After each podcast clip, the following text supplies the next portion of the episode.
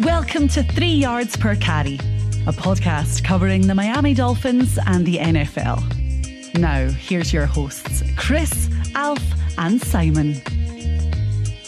And we're on, and this is a special edition, playoff week uh, edition of Three Yards Per Carry. I'm afraid of Tiago. Simon Clancy is here. Chris Kouffman is here. As always, this show is brought to you by Prize Pick. Uh, use use promo code five F I V E and you get a hundred dollars if you deposit a hundred dollars. It's a one-time rollover, which means it's a match bonus, which means if you bet it through, they give it to you. So in other words, it's a free one hundred dollars. Take it. Promo code F I V E. All right. Uh, Mike McDaniel had a, a press conference today, and it was consequential because he right away ruled out Tua Tagovailoa for the the playoff game on Sunday. He will not play. Uh, he also revealed that Raheem Mostert has not been ruled out, and Terron Armstead is working to trying to play in this game, and we'll get to those. But first, we're going to talk about the the quarterback, and I don't know who wants to go first, but I guess you'll go first, Simon. Uh, it's disappointing, but kind of expected. Although that wasn't how it was going. Uh, I would say it wasn't how the feel was coming down because the line had moved from 11 and a half all the way down to uh, eight and a half. The line's back to 13, by the way. And uh, that actually makes history because it is the largest spread in wild card round history. So if Miami pulls off the upset, it'll be the largest upside upset in wild card round history. So it's the largest largest line ever, 13 right now. So your reaction, Simon? Yeah, I mean, look, it's hugely disappointing. Um, I think that Tua represented our only chance, really, realistically. I think of winning. Yes. I was in quite a dour mood the other night when we first, when we recorded the first show. Just you know, uh, and that hasn't really changed. You know, you want to get to the playoffs and you want to be competitive. Mm-hmm. You know, I don't want us to get finger blasted on national television on Sunday afternoon, which I suspect is probably what's going to happen.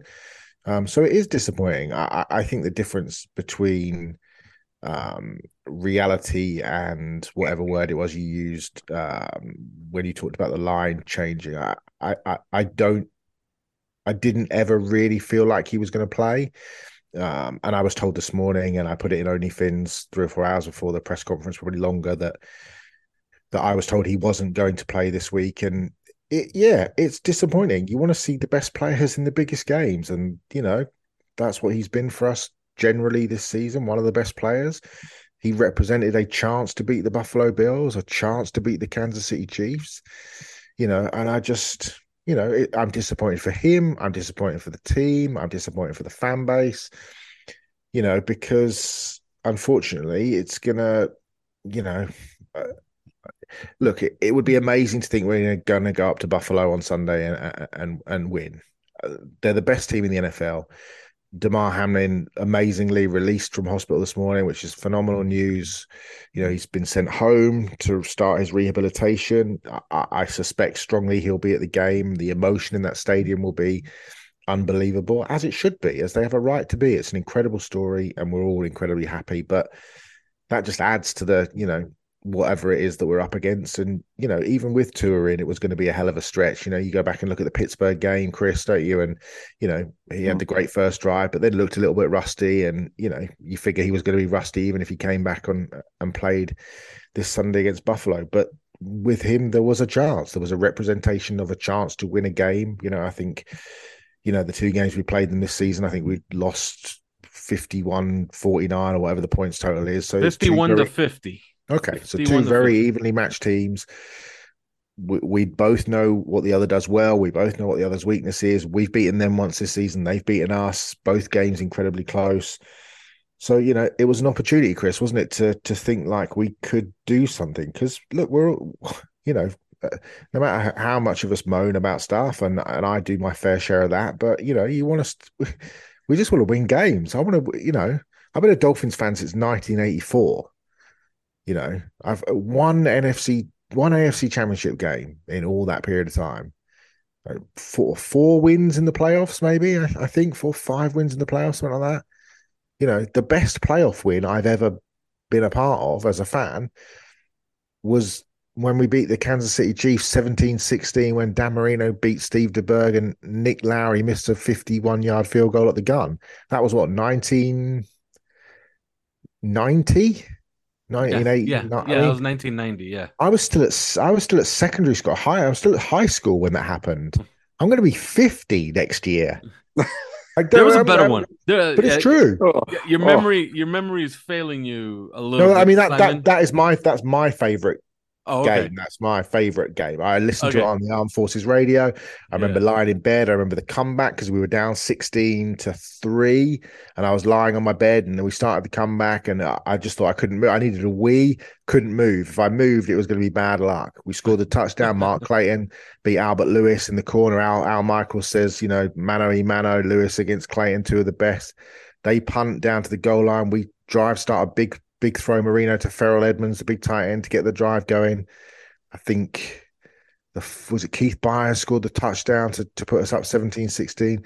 They drive into field goal range. They get a penalty, a false start penalty that moves them back five yards.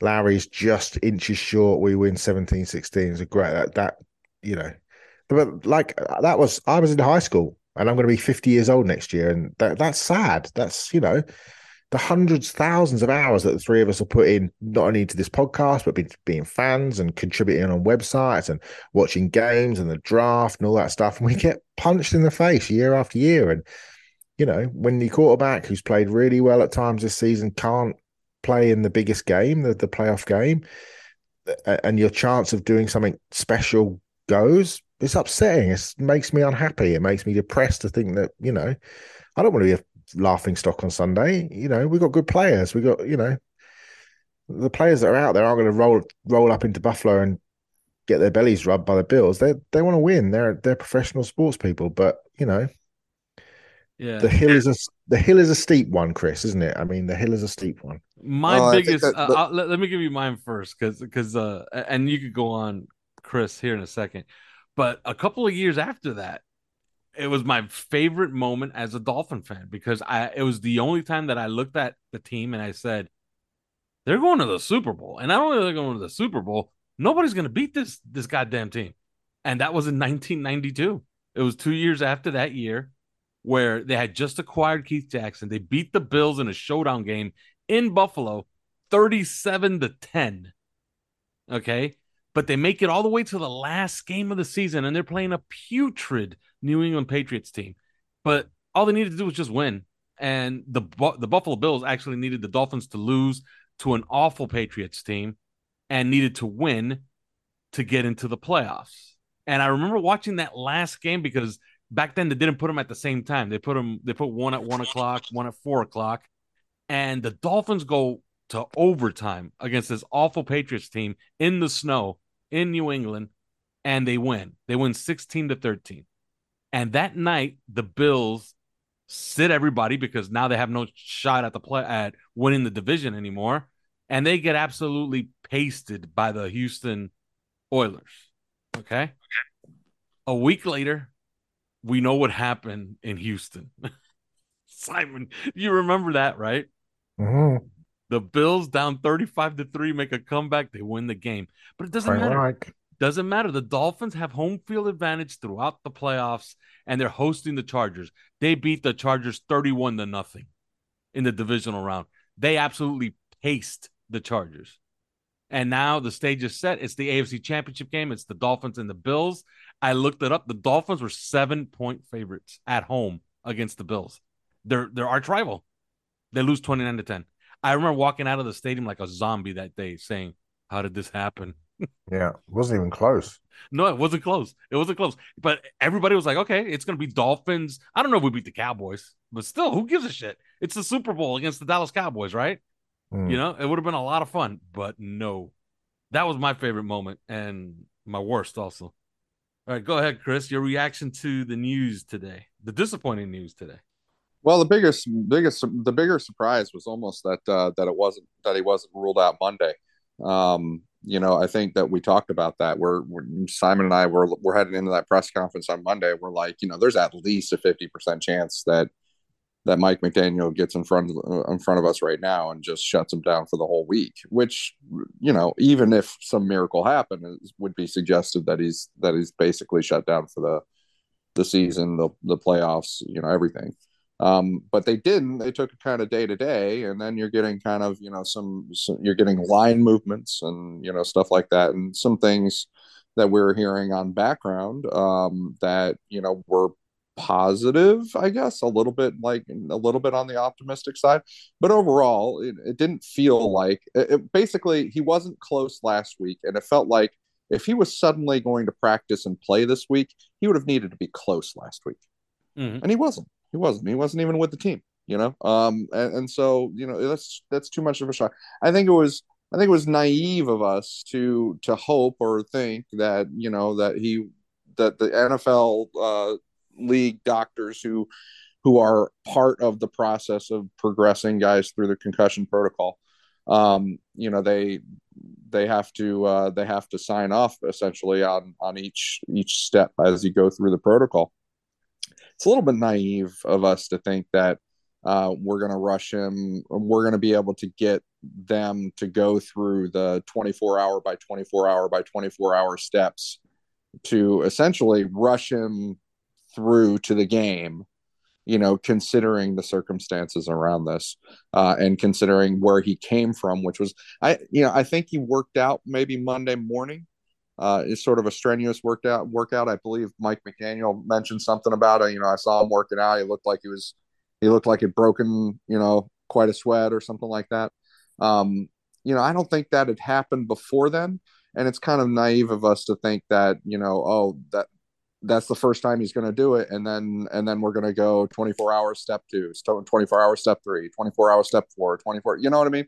And especially with all of the the angst surrounding the this whole circumstance with Tua this year. I and and I think the Dolphins got the disappointing news that they're not that that he's not able to progress through, even though he had no setbacks and and things were generally positive. Um, so it was it, it was disappointing in a way, but it should not have been unexpected.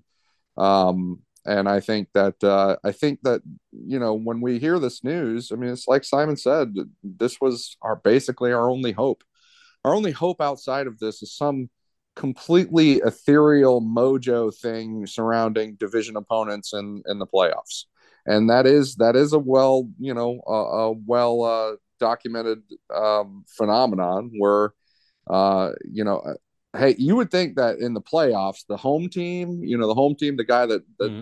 favored uh, you know win a lot of games right i mean i'm not talking about against the spread i'm talking about outright win right and the fact of the matter is, these division uh, division rivals, when they play in the um, playoffs, they kind of go one way. They they they break either way. It's kind of it's kind of random. And I think Dion Dawkins of the Bills was just talking about it. yeah. He's like he's like it's like it's like going on a third date with somebody. You know, he's he's like by by now you you should pretty much know whether they're uh, whether they prefer lemon drops or Shirley Temples, you know, like um, and and so you know there's there's a lot of familiarity, and I think because of that familiarity, that third game can really break a surprising way, and that was our.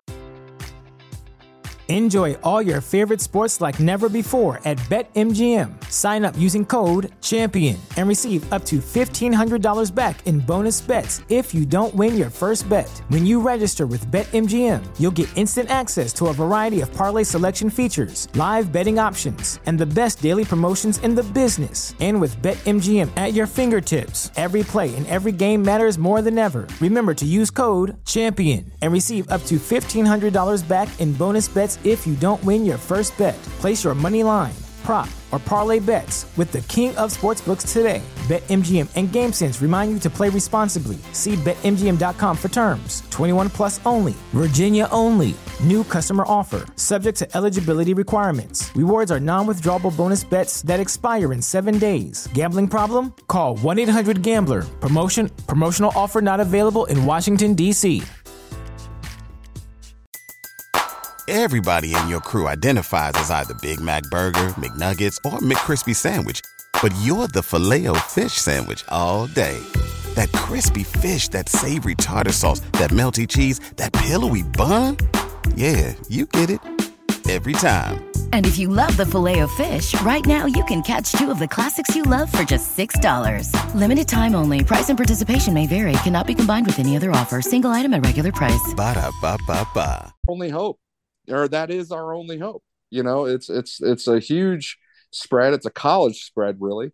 Um, and uh, and the only hope is that something weird happens the fact that these two these uh, the these two teams are so familiar these sets of coaches are so familiar with with one another and one set of coaches you know managed to zig where the others zagged you know i i think that's the that's really the only hope mean, you're almost like can can we get some kind of some sort of wildcat game here remember in 2008 when mm-hmm. when we broke out the wildcat all of a sudden on the new england patriots a game we had absolutely no business winning and uh, and and we won it handily because we broke out some you know new thing that they hadn't planned for, and it just it just snowballed. Um, that's the only thing that we've got, and so Tua represented the only realistic hope that isn't just magical thinking. Mm-hmm. You know, and um, and that's uh, that that's very disappointing. I can see why everybody is, you know, everybody is basically uh, in a glass case of emotion right now. yes. Um, and and that's what that's what we are. That's what what, what we're doing. But um, but I think that I one thing I do take from this week though is if the miracle were to happen and everybody laughs, but you know this there is a reason you play the game. Um, you know, other than just mark an L on piece of paper and save everybody the time um, there's a reason you play the game. But uh, if the miracle happens, I would take from it that this week Tua did seem close. And so if we are heading into Kansas City next week, I'd say there's a fair chance that Tua might be approved and playing in that game. Yeah. Um, but it's neither here nor there because you have to get through the Buffalo Bills in Buffalo in the playoffs when they're going to be amped up, you know, and playing on top at the top of their game Mm-hmm. And, and, reasonably and, healthy too. And we're just not, and reasonably healthy, and we're and we're ne- we're neither reasonably healthy nor playing at the top of our game. So no, um, I woke up this morning and I was plotting the demise of Taron Johnson, and I'm never gonna get that hour back the rest yeah, of my you, life. that hour is wasted. It is, you know, yeah, it's it's tears, it's tears in the rain. As uh, I even had my um, own. Uh, that was a pretty good battle cry, right? Turn Taron into dust. Yeah, well, I, it's it's it's you know it's it's too bad. Um, yeah, it, but oh. I, I, will say this, and I I will every now and then drive the hope train for the Miami Dolphins just to see if I can. Um, and and what I'll say is it, it the defense, the number one defense in the NFL over the last three weeks of the season, as far as total yards is concerned, is actually the Miami Dolphins, and that shocks the hell out of me, considering they're they're you know just absolute been absolute trash for most of the year, right? Um, and and so you look at the defense over the last three weeks. You know, yeah, they were playing the Patriots. Yeah, they were playing the the Jets. Um, and I know people are like, "Oh, that's third string Joe Flacco Jets." Well, you know, Joe Flacco might might be their best quarterback because they have, you know. Um, but anyway, like, yeah, they're they're the top defense in the NFL over the last three weeks, which isn't really saying a ton. I get it, but at the same time, we know from last year that this defense was streaky as hell. They went from the worst defense in the NFL, you know, for for seven games or whatever it was, to the best defense in the NFL for the next nine games. And and we ended up winning and going on a ridiculous win streak. So if you're looking for hope, it, it's a different kind of hope. It's not a Tua hope. It's not Tua throwing bombs to Tyreek Hill and Jalen Jalen Waddle and and everything like that. It's actually just like, are we going to sit there in this game and it's like late in the third quarter and somehow the Bills have let us hang around and they've only scored like 17 points or something like that. You know what I mean? Yeah. And and and then you know and then and then something happened what happened i've seen the minnesota uh, I, I remember this game i remember a game where the minnesota vikings and giants played one another and um, one of them one of them was heavily heavily favored and clearly outplaying the other but uh, but then the other had like two return touchdowns you know like a like a interception return touchdown and a punt return touchdown they won the damn game it was like 17 14 You know, otherwise they could only muster three three points of offense, but they won the damn. You know that that kind of shit happens in the NFL. You yeah, know, and, and, we're, and, so, and we're gonna talk about it tomorrow when we preview the game. But yeah, yeah, it's they're gonna need it's they're gonna need luck that they haven't had. And there was a moment in that Jet game that reminded me of this. There was a pass that Flacco threw over the middle. Garrett Wilson is a world class athlete, really good wide receiver. This pass just bounced off of his hands, completely off of his hands, and it fell at Jevon Holland's feet. Now, yep. why couldn't that pass hit Jevon Holland in the in the chest, and he runs it back for a touchdown, and the game is iced? you know, with yeah, five minutes and, to go. And, and, you know, stuff like that. But also remember, we talked about it just in the last podcast. Remember when Jaelan Phillips drops back in coverage and I saw him. I saw you know the way he was his body language and orientation. He like he, he knew what was coming there, and he was trying to hunt exactly the passing lane that that that ball ended up squeaking through. And my God, that ball was like a foot away. You know, uh, and, and and if he got and if he got it, it's it's six. You know, it's going back for a touchdown. Uh, the NFL is weird. So uh, division opponent, division games are even weirder. Um, that's really our only hope at this point. And yes, it is kind of magical thinking, but mm-hmm. um, but you know that's that's what we're left with, unfortunately. All right, let's close with this. Mike LaFleur relieved of his duties or mutual uh, parting of the ways. Pro Football Network is reporting that members of the Jets front office believe it was a failure of Mike LaFleur to develop Zach Wilson. Uh, I don't, you know, I, I don't know I'm pretty sure Tony Pauline has his his sources, but I would say that those front office people are just stupid. okay, you know, a guy's either good or not. Okay, failure to develop. Uh, I I don't understand what that means. With, with a quarterback in his second year, he's either good or he's not. You have something to work with, or you don't. I'll ask you well, first, Simon. No, well, you can I, elaborate I, if you want, Simon, uh, if you want. But do you see a future of Mike LaFleur here in Miami? Uh, I don't actually. Uh, okay. I think there is. Um, I think that the, he wasn't fired. It was a mutual release. I think that he has had some significant offers elsewhere in the NFL um, to be offensive coordinator, and I think the Jets probably going to fire him anyway. But he's close to Saleh, and it was probably a sort of a um, jump before you get pushed kind of deal. But I do think he's fairly in demand. I just don't think it's Miami. Uh, do you, you don't buy that, right? Uh, that it's his failure that Zach Wilson sucks. No, of course not. Yeah, I, like, I, don't, I don't, I don't get buy it in, in any way whatsoever. I, I, don't think he was the problem. I don't also think he was the solution. Um, I, I think it's very hard to win any games without a quarterback. Um, but the facts of the matter are that Zach Wilson isn't very good. But the facts of the matter also are that they've had 31 straight drives without reaching the end zone. Um, and in his two years have been 27th and 28th in, in total offense. Um, so, you know, I think he has to take some of the blame. Um, but it's very difficult when you don't have a quarterback. And then you lose your stud running back after six weeks, 4 mm. weeks, whatever it was, with a with the season ending injury. That it's not easy to recover from. You know, they I think they were missing four of their starting five offensive linemen, and the, the fifth guy um, was being held together by Baylor twine on Sunday. So you know these yeah. things aren't easy. So, yeah. but no, I, I, don't think I don't think he um he ends up in Miami. I, I, if Jeff Ulbrich gets let go, I could definitely see that happening. All right. Uh, yeah, there's no Chris, chance you, Jeff you, getting let no, go. Chris, you disagree? Um, no, no, it's a so yeah. I, I think Simon is right that he has to take some responsibility.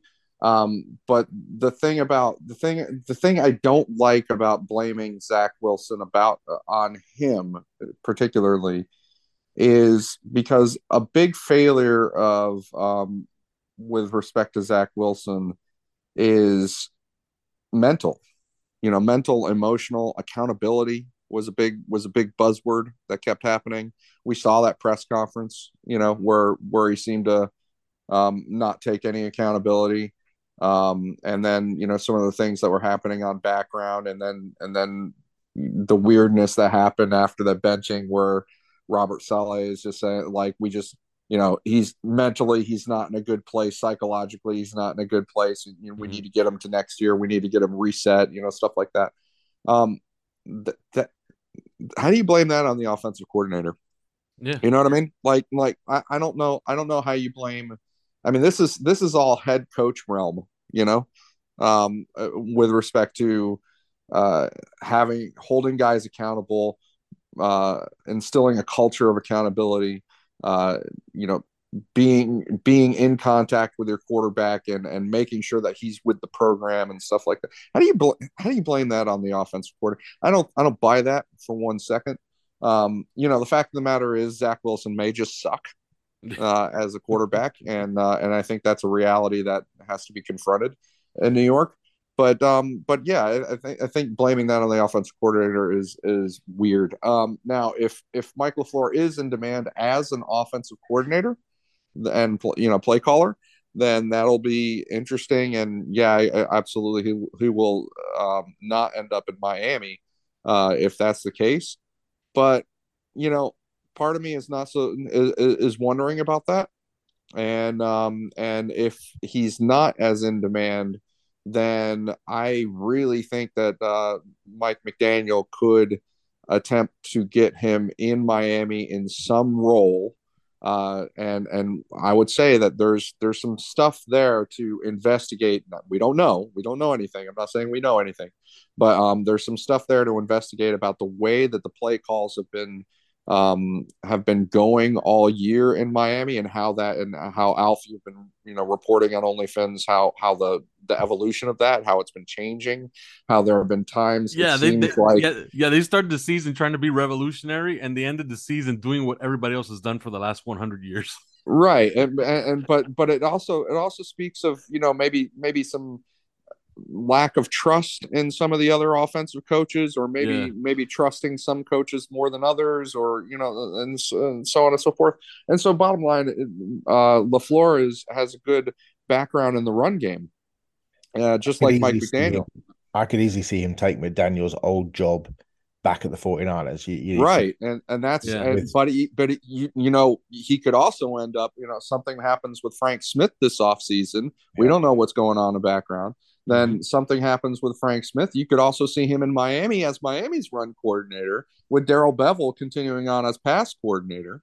Um, and and then this might be the thing that allows Mike because we know that Mike McDaniel has virtually no uh, has no um, uh, imp- or influence on the defensive side of the ball, right? He he doesn't mm-hmm. he doesn't do anything on the defensive side of the ball um, this might allow Mike McDaniel to focus on the entire team and not just the offense if he had more coaches with a higher trust factor on the offensive side of the ball. It's just something to think about and bat around in your head. I'm not saying it is happening, um, but it is something. It is definitely something that we have to we have to keep in mind because these two are really good friends, and the respect between them is just extremely high.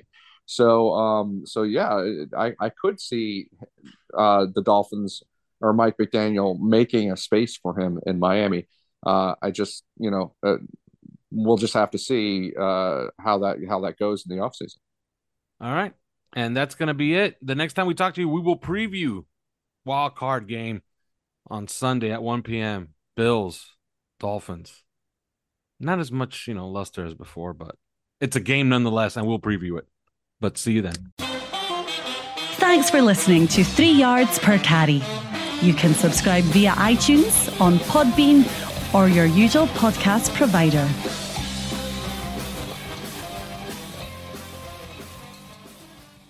If you're a woman over 40 dealing with hot flashes, insomnia, brain fog, moodiness, or weight gain, you don't have to accept it as just another part of aging. The experts at MIDI Health know all these symptoms can be connected to the hormonal changes of menopause. And MIDI can help with safe, effective, FDA approved solutions covered by insurance. 91% of MIDI patients get relief from symptoms within just two months. Book your virtual visit today at joinmidi.com.